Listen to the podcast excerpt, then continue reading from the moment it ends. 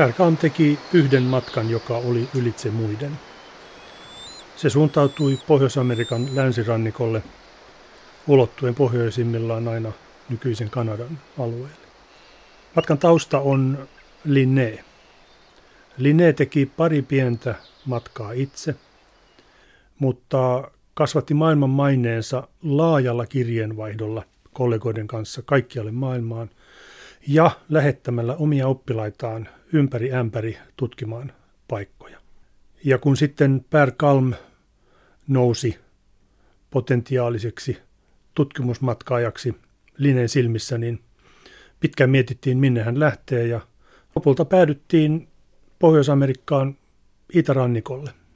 Per Kalm syntyi 1716 ja kuoli 1779 reiluna kuusikymppisenä, eli tuohon aikaan pitkän elämän, mutta minkälainen oli tämän suomalaisen tutkimusmatkailijan taustan lapsuus ja nuoruus? Lapsuus ja nuoruus oli, oli akateeminen Turusta, eli Ruotsin valtakunnan itäisistä osista. Turun akatemiasta hän sitten siirtyi Uppsalaan Linneen oppilaaksi ja osoittautui lahjakkaaksi kenttätutkijaksi. Kalm ei ollut teoreetikko, niin kuin opettajansa Linné. Hän oli enemmän käytännöllinen tutkija. Hän etsi ja löysi uusia kasveja, osittain luokitteli ne, mutta pääasiassa lähetti niitä tai toi mukanansa Linneelle analysoitavaksi ja luokitettavaksi. Hän oli tavallaan Linneen käsi kaukana maailmalla. Minne hän ikinä sitten menikään. Minulle kiinnostavan yksityiskohdan Kalmin elämässä muodostavat vuodet 1737-38, kun hän oli kotiopettajana Savo-Karjalassa ja Pohjois-Karjalassa Lieksassa ja Kiteellä. Ja kun oli itse sieltä kotoisin, niin minusta on kummallista, että Pär Kalmo on käynyt siellä ja siellä ei ole patsasta hänelle pystytetty, että suurmies kävi täällä kotiopettajana. Kulttuurimaantieteen professori Markku Löytönen, kuinka merkittävänä tiedemiehenä pidät Pär Kalmia? Hän on maailmalta katsoen meidän ylivoimaisesti tunnetuin tutkimusmatkaajamme. Täältä Suomesta katsoen Nudensöllit ja Valliinit ja Mannerheimit ja muut tuntuvat huippututkijoilta, mutta maailmalta katsoen Per Kalmon ylivoimaisesti tunnetuin ja hänet rinnastetaan itsensä Alexander von Humboldtiin –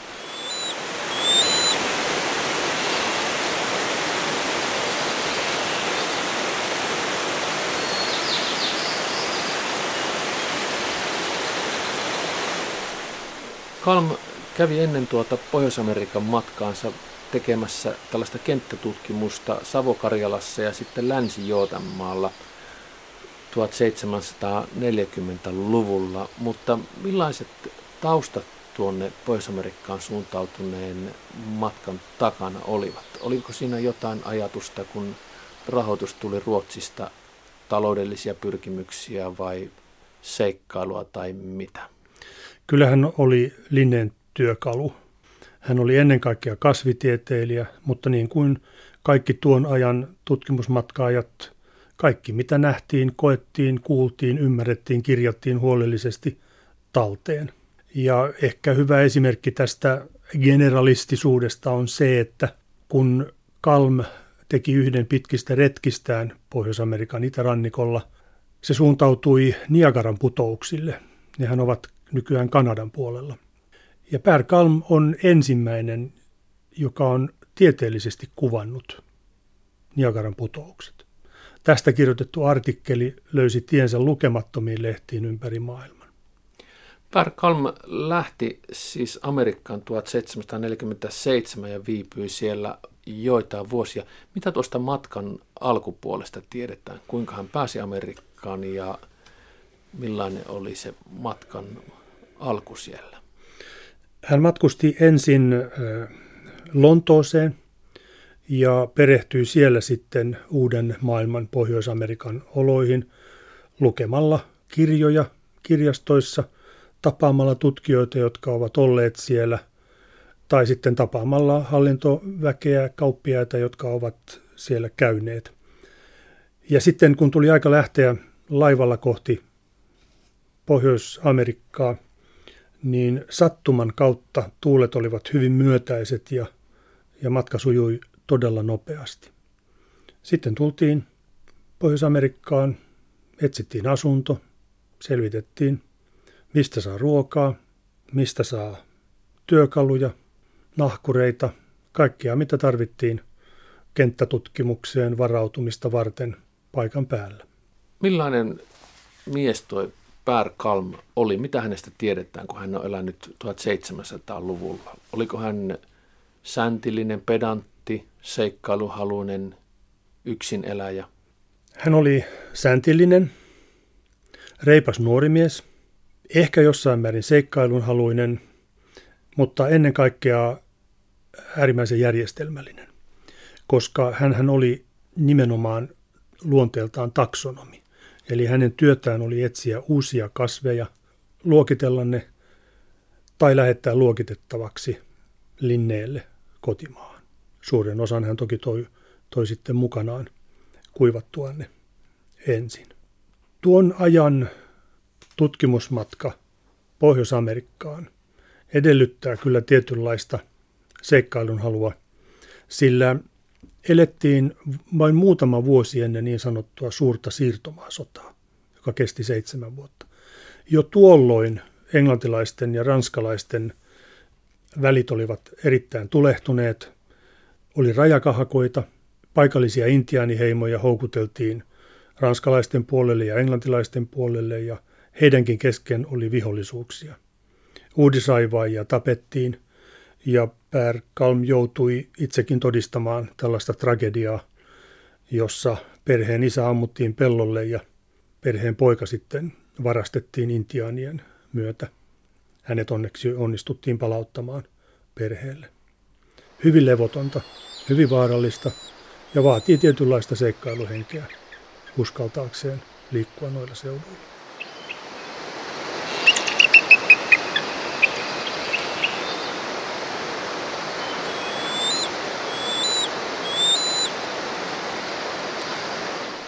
Hänen matkansa Pohjois-Amerikassa on kartoitettu hyvin tarkasti.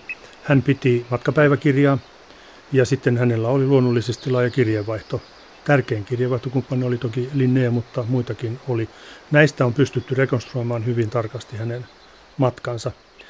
Hän julkaisi ensimmäisen osan matkapäiväkirjaansa ruotsiksi till Norra Amerika ja kirjoitti seuraavia osia, mutta niitä ei koskaan saatu julkaistuksi. Jostain syystä kustantajien mielenkiinto lopahti ja loppujen lopuksi kävi niin onnettomasti, että ne ovat aikojen saatossa tuhoutuneet. Mutta kirjeenvaihtoa jäljellä ja tämä ensimmäinen osa on julkaistu ja tiedetään ihan päivän tarkkuudella, missä Per Kalm on liikkunut itärannikolla. Kulttuurimaantieteen professori Markku Löytänen, Niagaran putousten löytäminen siinä mielessä, että hän oli ensimmäinen tiedemies, joka ne kartoitti, niin mitä sillä käytännössä tarkoitetaan? Hän teki kenttämittauksia ja antoi mittasuhteet, jotka ovat aivan valtavat. Ihmiset, jotka ovat Niagaran putouksilla käyneet, tietävät, mistä puhun. Jos katsoo kuvaa Niagaran putouksesta, niin niitä mittasuhteita ei pysty hahmottamaan. Mutta hän teki kenttämittaukset ja kirjoitti sitten sanomalehteen itse asiassa – artikkelin, jossa hän kuvasi nämä mittasuhteet. Ja, ja se oli sitten se jymyjuttu, kun ihmisille paljastui, kuinka valtavat Niagaran putoukset ovat. Siis huhujahan oli liikkunut ja ihmisiä oli käynyt siellä ja he kertoivat. Mutta vasta kun se oli kunnolla mitattu paikan päällä, niin nämä valtavat mittasuhteet tulivat uskottaviksi. Pärkalm oli tuolloin 1700-luvun puolessa välissä Pohjois-Amerikassa monta vuotta ja tiedetään, että hän kävi muun muassa silloisessa New Yorkissa, New Jerseyn puolella ja Filadelfiassa, niin minkälaista elämä kaiken kaikkiaan oli? Se oli vaurasta. Itärannikko oli jo vahvasti asutettu ja vaikka elettiin levottomia aikoja, niin, niin kyllä elämää siellä voi kuvata vauraaksi. Uude, uusi maailma antoi paljon uudisraivaajille. Oli mitä ottaa – ja jos nyt jätetään tällaiset tavanomaiset murheet, niin kuin lapsikuolleisuudet ja sairastumiset pois, niin, niin itärannikko oli hyvä paikka elää kaikin puolin. Pärkan viihtyi siellä. Hän ö, osallistui hyvin taajaan paikallisen ruotsinkielisen väestön elämään, seurakuntatyöhön, avusti seurakunnassa. Ja kun sitten seurakuntaan tuli uusi pappi Ruotsista, joka kuoli pian saavuttuaan uuteen maailmaan, niin Pärkan meni naimisiin lesken kanssa, adoptoi lapset ja yhdessä he muuttivat takaisin Turkuun, jossa he saivat vielä monta lasta ja elivät ajan oloon nähden onnellisen elämän yhdessä. Pohjois-Amerikka jää taakse ja Pärkan palaa siis Turkuun perheellisenä miehenä, niin millaisen vastaanoton hän sai ja oliko hän edelleen Linnen kanssa läheinen työkaveri? Oli toki, ja hänellä hän oli tuomisinaan mainetta jo uudesta maailmasta. Olihan hän muun muassa tutustunut ja ystävystynyt Benjamin Franklinin kanssa, joka oli Yhdysvaltain itsenäisyysjulistuksen ensimmäisiä allekirjoittajia ja myöhemmin sitten maan ensimmäinen suurlähettiläs Ranskassa. Laaja kirjeenvaihto jatkui. Hän asettui Turkuun. Hänestä tuli professori Turun akatemiaan. Mitä tehtävää hän hoiti sitten koko loppu elämänsä. Hänen suuri toiveensa tuoda hyötykasveja ja saada ne kasvamaan Suomessa epäonnistui. Kaikista sitkeistä kokeiluista huolimatta yksikään näistä tuoduista kasveista ei juurtunut tänne Suomeen. Yksi hyödytön kasvi sen sijaan jäi. Villiviini on Per Kalmin Suomeen tuoma. Ja sitä nyt löytää paikasta jos toisesta.